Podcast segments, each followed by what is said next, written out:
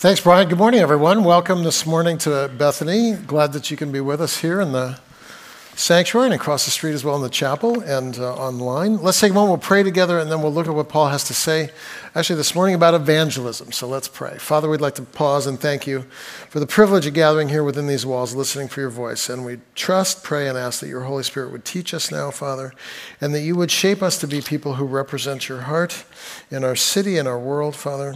We're grateful for the opportunity to do so. We pray these things in Christ's name. Amen.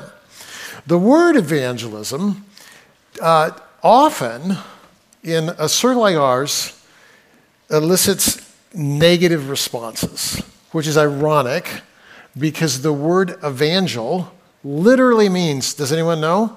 Good news. The word means good news. And yet when I say evangelism, like there's a visceral, ooh, can feel a little yucky. Like what we picture is, you're going to hell, or the guy with the sandwich board in front of the Sounder game, or the person down at Pike Place Market, preaching in a certain way. When I attended Cal Poly down in San Luis Obispo studying architecture, there was a guy, I can't remember his name, but he had a kind of reputation of going from campus to campus to campus, and he was this angry guy preaching the gospel. So he'd be in the kind of the public square, but he'd be yelling at people, and anyone who confronted him, he would really talk about how hot hell's going to be for them, and it was just like really ugly, in my opinion, right? So what I'm going to do this morning is think about evangelism through the lens of what Paul has to say about evangelism in Romans chapter 15, which I think and hope will be meaningful. I'm going to begin with this kind of obvious from the biblical perspective observation, and yet not so obvious because we often miss this. First observation, before we get into the text, the church has never been called to make converts, ever. Never, ever, ever. We're called to not witness. Witness isn't a verb in Acts chapter 1, verse 8. We're called to be witnesses. Witness is a noun. It's who we are, not what we do. And we're called to make the good news clearly visible to all people. We're called to make it visible. So our question isn't how can we get more people in these seats. Our question is, how can we best represent Christ? How can we represent Christ with full accuracy so that people seeing the life of Christ, people experiencing the presence of Christ, people encountering the values of Christ, and people understanding the future reign of Christ will be drawn in because the news is so very, very good, right? That's why I asked Brian to have you share a story this morning, good news. When you have good news, you don't not share it. You want to share it, actually, because it's good news. Oh, I killed it on the sales thing was my conversation this morning, or he came home early, or mine was super good skiing on Thursday afternoon, It's all good news, good news, good news. And yet we come to the gospel and often we're afraid to share it. And I'm sure part of the reason is I'm not yet convinced we believe that it's all that good, right? So we want to look at that this morning. Why? Let me give you the context. All the way back in Romans chapter 1, Paul said this, I am not ashamed of the gospel. And if we just translate the word gospel, good news, this is what Paul's saying. I'm not ashamed of the good news. It's the best news. It's better than meeting our sales goals. It's better than a powder day. It's better than any good news you heard in here. Why? Because this news, the gospel, is the source of all healing, all justice, all hope, all joy. It's the source of what will break down all dividing walls so that nations will gather together, enemies will be reconciled, diseases will be healed. The gospel is the opening up to beauty, intimacy, meaning, healing, forgiveness, and adventure. Why wouldn't you want to both embody that and invite people into that? That's the deal. So this morning, a couple of facets of Paul's perspective on evangelism. First, his understanding of the call to evangelism, and then second, his strategy for evangelism. I'll warn you, spend most time on the first part, the call to evangelism. We'll conclude really with some observations at the end. But let's look at these facets of evangelism. When Paul's thinking about his call to evangelism, he articulates his motive And then we begin there, and then he goes on and articulates his goal and his means. So what's Paul's motive? Well, look at verses 16 and 17 of Romans 15. This is what Paul says. He says, I've written very boldly to you on some points to remind you, because of the grace given to me, to be a minister of Christ, to Christ Jesus, a minister of Christ, to the Gentiles, ministering as a priest the good news of God. So he's ministering as a priest the good news of God, so that his offering of the Gentiles may become acceptable. So remember what priests did? Priests offered offerings in the Old Testament, right? There was a tabernacle and then a temple. There's an altar, and the priest, who's kind of the mediator between God and humanity, would offer offerings to God that would enable people then to be rightly related to God. So that's the whole priesthood thing. And what Paul is saying here is, my desire is to offer a sacrifice to God, but the sacrifice that I want to offer is, my desire is to see people offering themselves as sacrifice to God. That's why Paul says in Romans 12, offer your body as a living sacrifice. So Paul's desire is to see everyone living this life of sacrifice, right? And that's why he is involved in his ministry of being the presence of Christ in the world, not so that people get their ticket punched and get to go to heaven when they die, though they do. But Paul's desire is to see every person live the life for which they're created, and the only way that any of us can live the life for which we're created is to enter into this kind of continual offering of ourselves as a sacrifice. So for Paul, every time his influence in the life of another results in the other offering some element of their life as a sacrifice, then Paul's like this, boom, nailed it. In other words, I want you, not you generically, but all of us, Paul says, look, I want you to be free, and I want you to live the life for which you're created. Why? Ephesians chapter 2, verse 8. We, all of us collectively, we are God's workmanship. When God created you, Psalm 139, you're fearfully and wonderfully made. God has something in mind for everyone in the room. He's gifted you. He's called you to somehow be the presence of Christ in the world, through the use of your gifts, through your presence at work, through your presence in your home, through your family life, through the way that you relate to your neighbors, through the way that you vote, through the way that you give, the way you use your resources.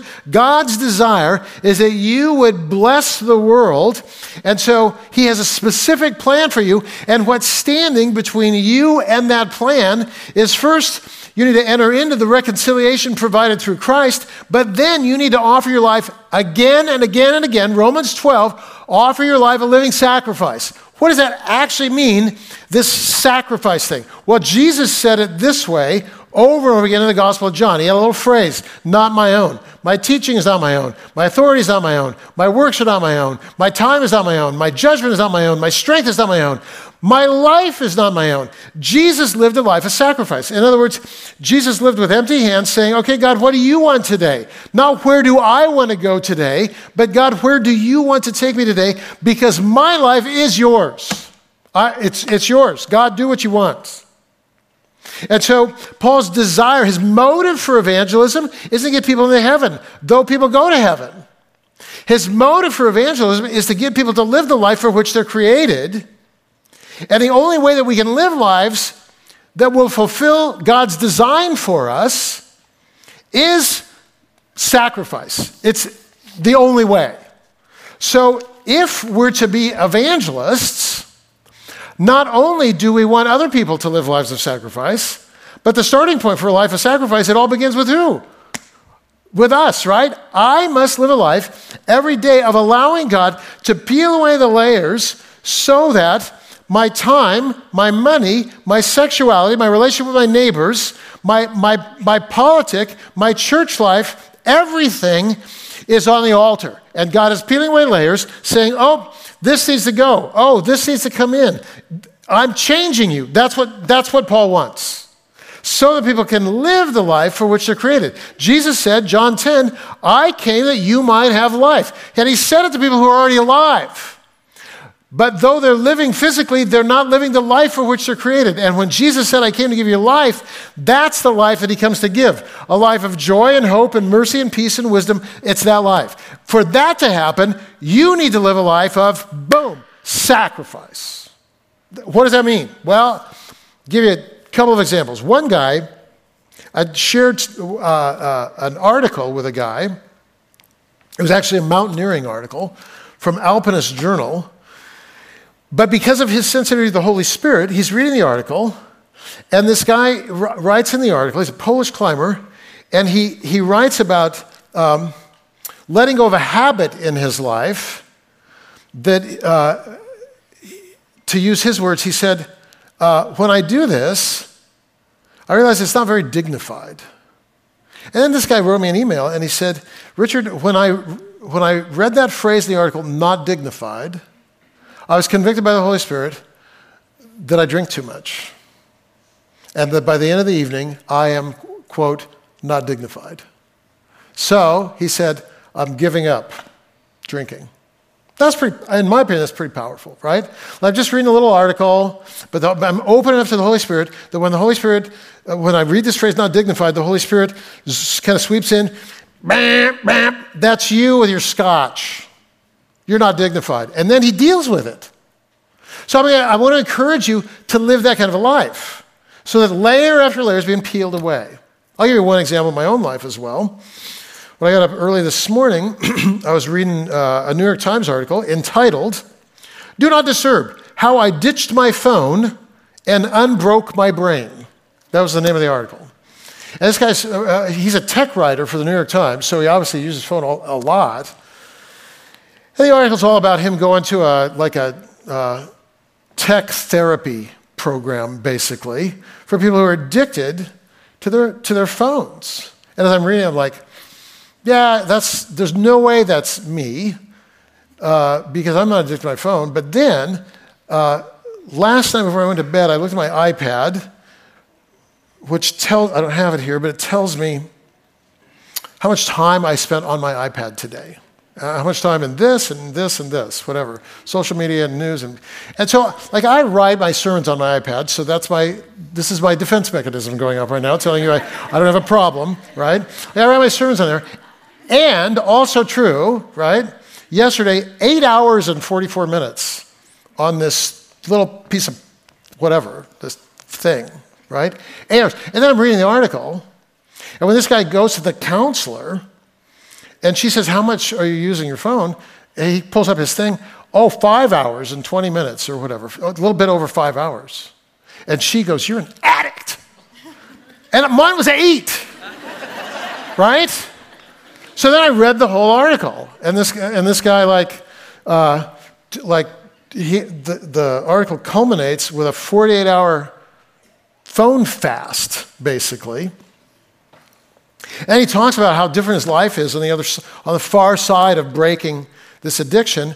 And the Holy Spirit is doing this thing, bam, bam. Like, Richard, when you're at home, particularly when I'm at home, and we're sitting around in the evenings, we could be having conversations, and I'm still doing this thing. And so the Holy Spirit. Are you with me? So the point isn't the phone or the scotch. The point is a life of sacrifice. So I want to encourage you, this is the good news of the gospel. You're created for this life. Whatever's standing away, when you put that on the altar, you take a step closer to the life for which you're created. So if we're going to be people of good news, it has to work in us too. And the good news is, we're trying to clean up our own lives so that we can represent Christ and live the life for which we're created. And then that brings us to the kind of the second observation here in the text. Paul's kind of, we begin with his motive for evangelism. He wants to see all of us live the life for which we're created.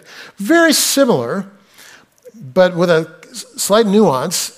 His goal for evangelism is a single phrase, I'm after the obedience of the Gentiles.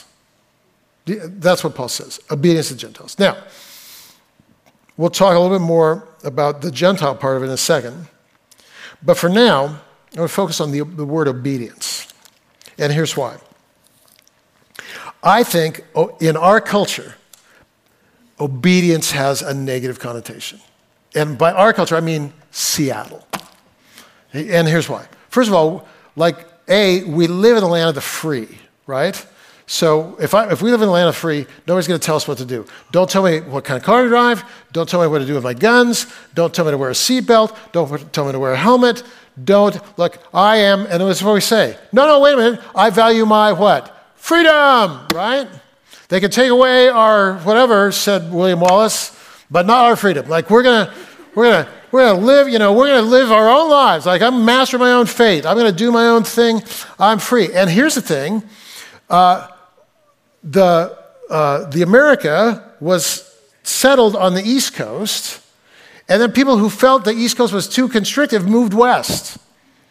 And then people kept moving west until there was no place left to move.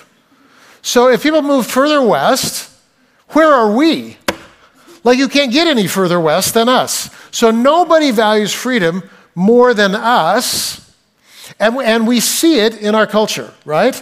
It's you know, self-reliance, and I'm on my own, and the Seattle chill, or whatever it's called. Like, yeah, we don't need, who needs people? We've got our own stuff, right?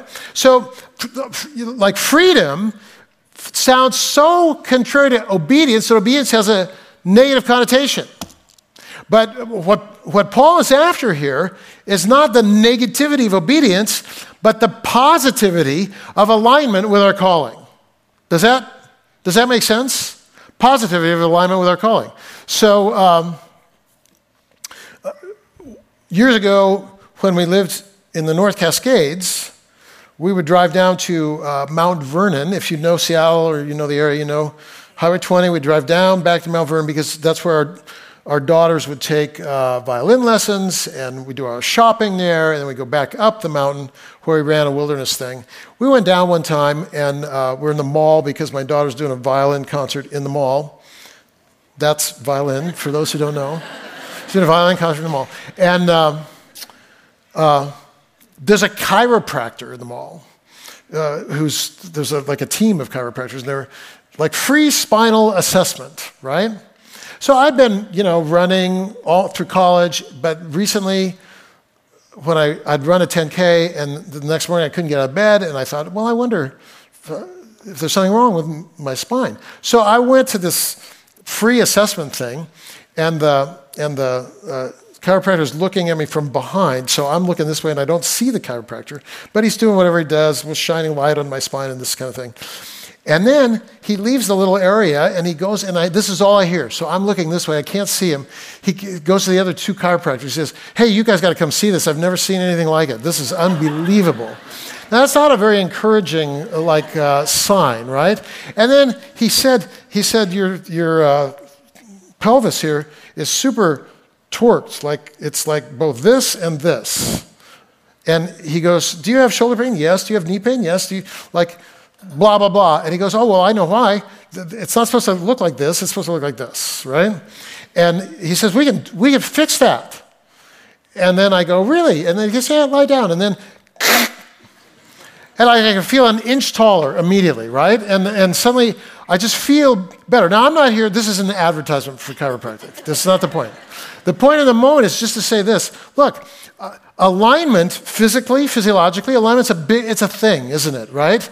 And so if you're aligned, you run better, you sleep better, you walk taller, your weight's on both feet, it's all good, like when you're aligned. He said, what'd you do? Like, how come you're so twisted? And I said, I played drums in a bagpipe band. Imagine like a 10-pound steel drum on your left leg, and the sling is on your right, and you're doing parades every weekend, like, 6-mile parade in San Francisco. This is who I am, right? And then, right, that's the way it works, alignment. And then when I'm aligned, I'm better. Here's the point. Obedience to God's revelation is alignment for you. Not physiologically, but spiritually. Obedience is alignment. And so when the Holy Spirit brings conviction regarding your sexuality, regarding your money, regarding confession of sin, regarding vulnerability, regarding intimacy, regarding your thought life, regarding how much time you're spending on the internet, regarding your scotch or your wine or your Haagen-Dazs. Doesn't matter. When the Holy Spirit brings conviction, listen. Why? Because God's calling you to alignment.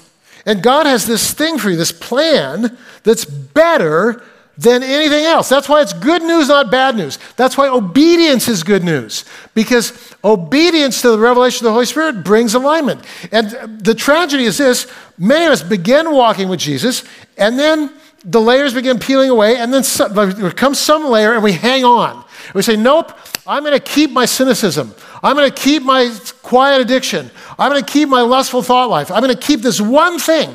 And then the growth stops. And when the growth stops, then you're like, not only you're not aligned, but you're becoming like it's getting worse. Are you with me? So the growth, now there's no alignment. And when there's no alignment, you're incapacitated to live the life for which you're created. And then to be blunt, the Christian life becomes boring to you. And it will be boring until you deal with a thing that's right there that needs to be let go of. That's why Paul wants obedience. That's why his goal is obedience, so that we're not stuck in destructive patterns of consumption, materialism, pride, anger, screen addiction, alcohol addiction, exercise addiction, lack of exercise, too much sleep, not enough sleep.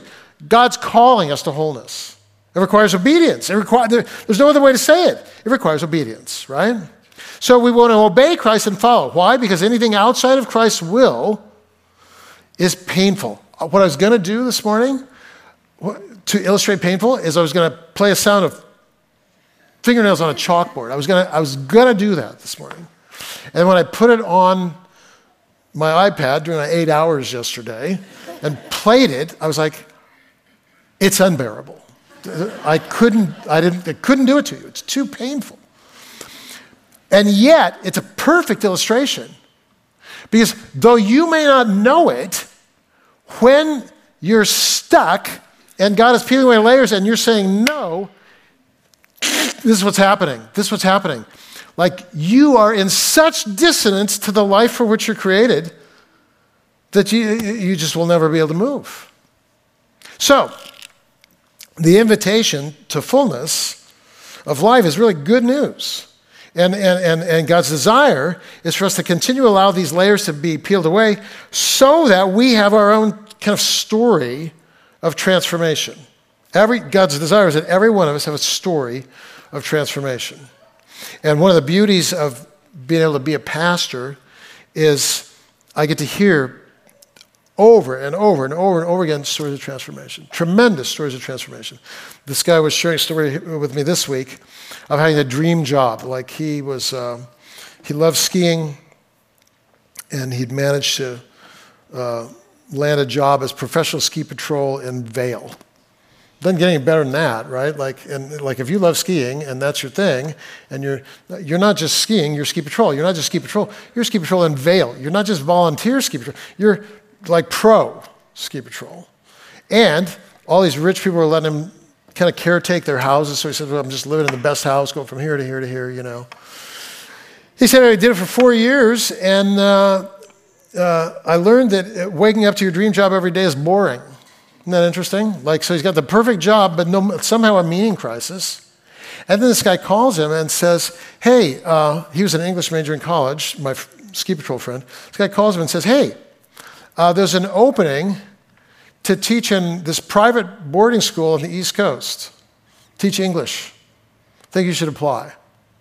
He said, why don't you just assign me to a life of hell until the day I die? But he's a Christian. And that night, as he slept, he was like, you know what, I'm going to do it. And he applied. He said, I'll never get the job. Well, I know that feeling here, right?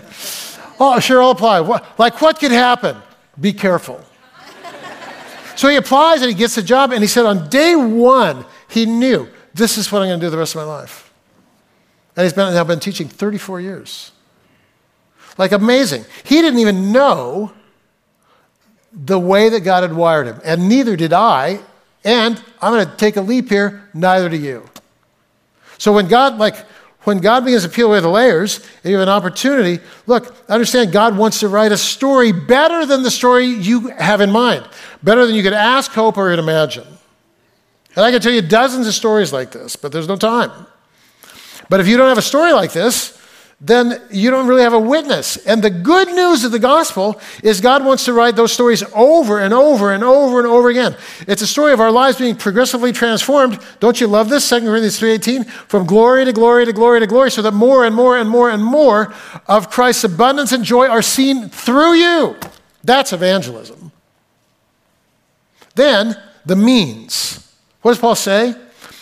In verse 18, he goes, I will not presume to speak of anything except what Christ has accomplished through me.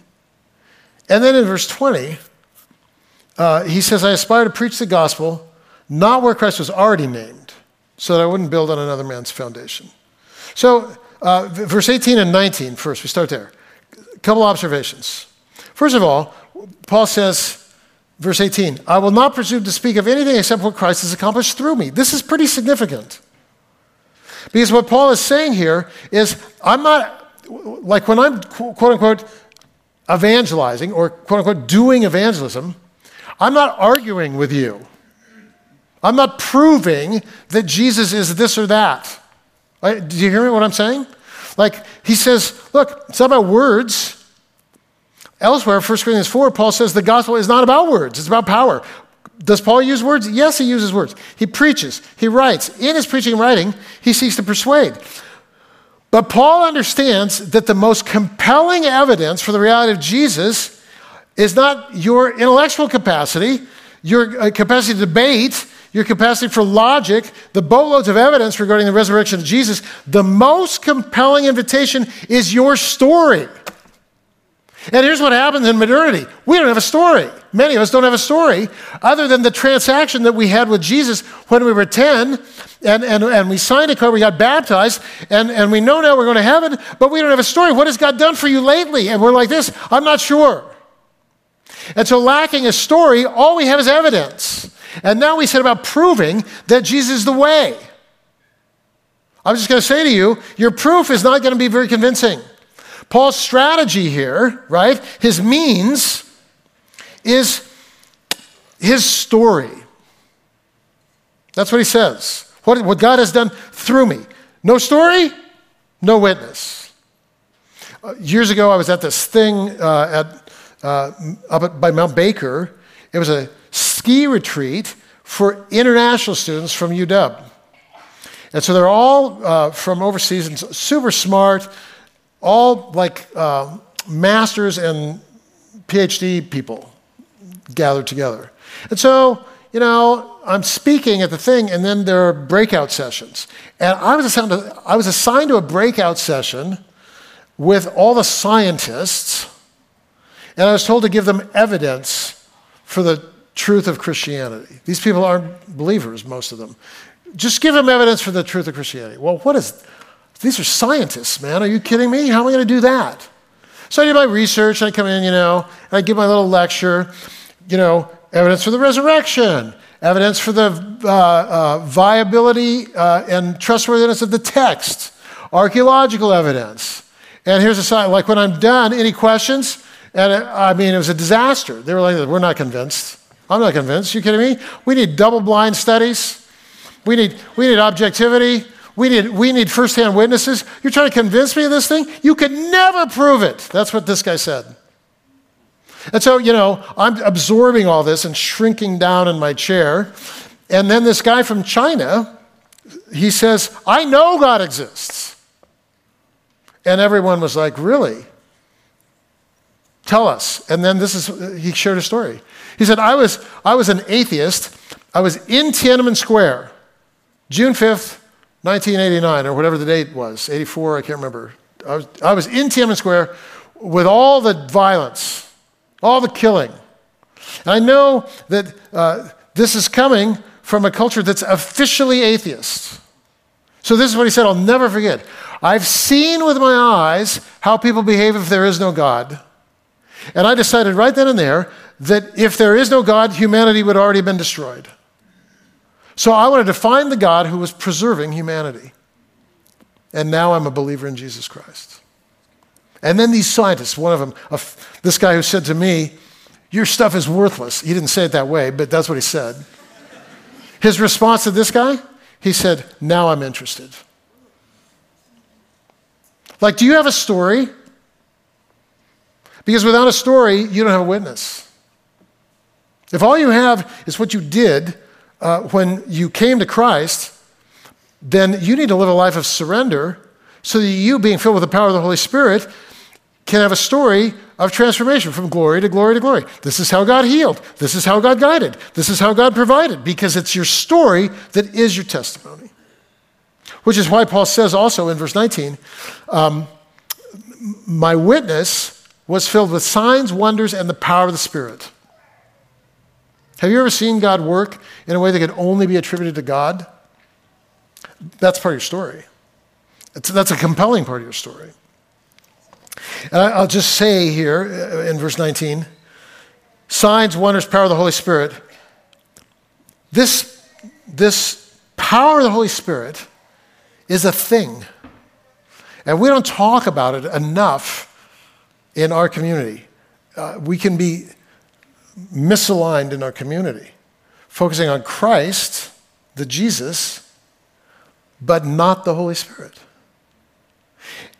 And it's very real for us to come in prayer to God and say, it is my desire, because it is your will, Heavenly Father, that I be filled with the Holy Spirit, and believe that by the fullness of the Spirit, our lives will be transformed. So this is very different, all this, like your story, your power of the Holy Spirit. It's very different than what I call transactional evangelism. Like, here's the evidence that Jesus is the way, and I'm going to argue you into the kingdom. No. Transactional evangelism, it's not really evangelism. I think we should rename transactional evangelism the debate team and Salesforce, because that's what it is.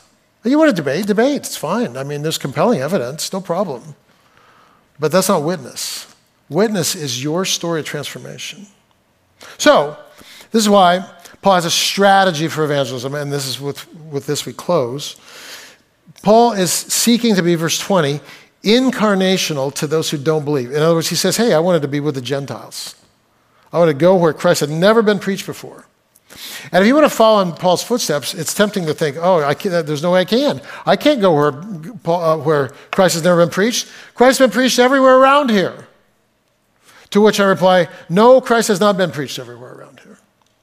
What we need to understand is that we live in a culture where a different Jesus has been proclaimed. And Paul speaks in 2 Corinthians chapter 11 about the danger of people rejecting a different Jesus before they ever encounter the true Jesus. Do you understand what I'm saying? Like, if I reject a different Jesus, and I think I've rejected Jesus, I haven't really rejected Jesus, I've rejected the caricature of Jesus.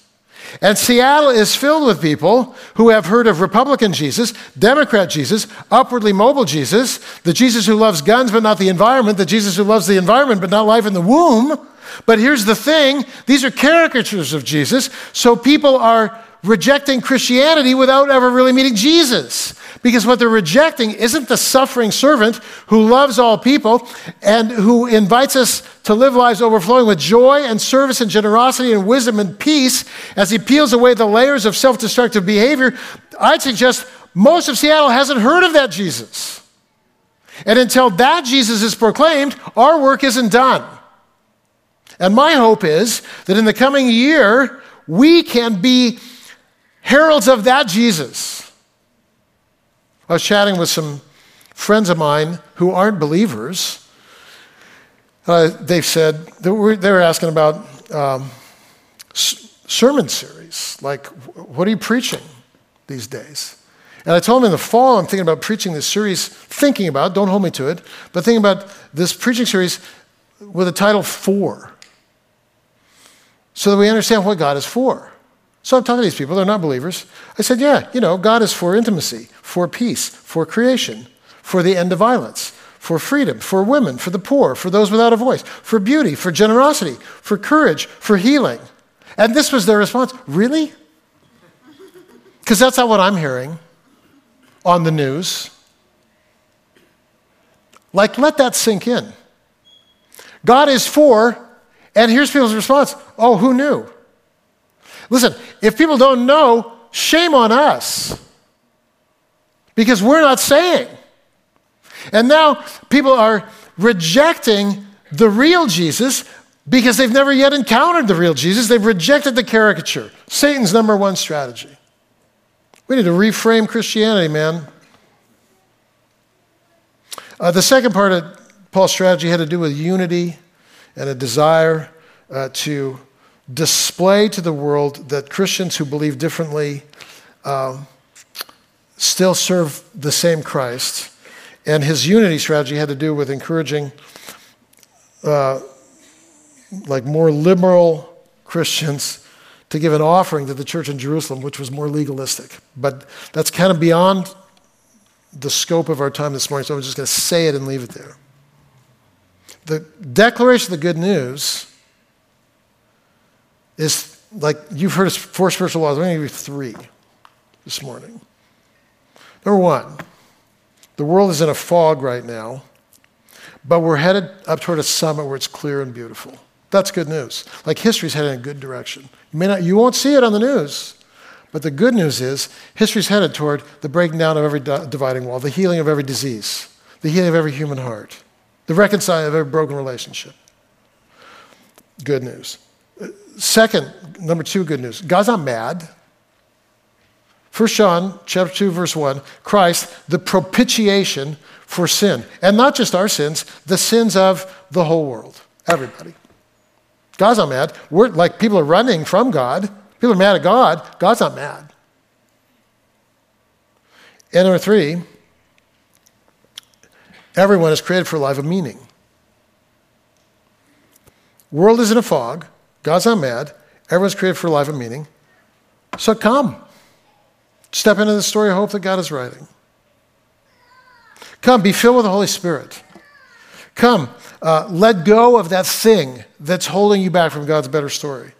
Come, offer your life as a living sacrifice so that you can really represent the good news in the way that God is inviting you to represent. And we together can be the presence of Christ and the heralds of good news in our city. Let's pray. Father, I want to thank you for the good news that's way, way better than anything we could really even fathom. Thank you for the trajectory of history. Thank you that you're not angry. Thank you that you have a plan for each of us, a life of joy and transformation. Father, this morning we need to be filled with the Holy Spirit. We need to sacrifice those things that are holding us back, and we need to allow you to speak into each of our lives. So may we respond now as you speak to us. We pray in Christ's name. Amen. Let's worship together. I know there's a member of the prayer team over here on my right who'd be happy to pray with you, that you might be filled with all that God has for you as you deal with the things that God has spoken to you this morning. You can respond. Let's worship together.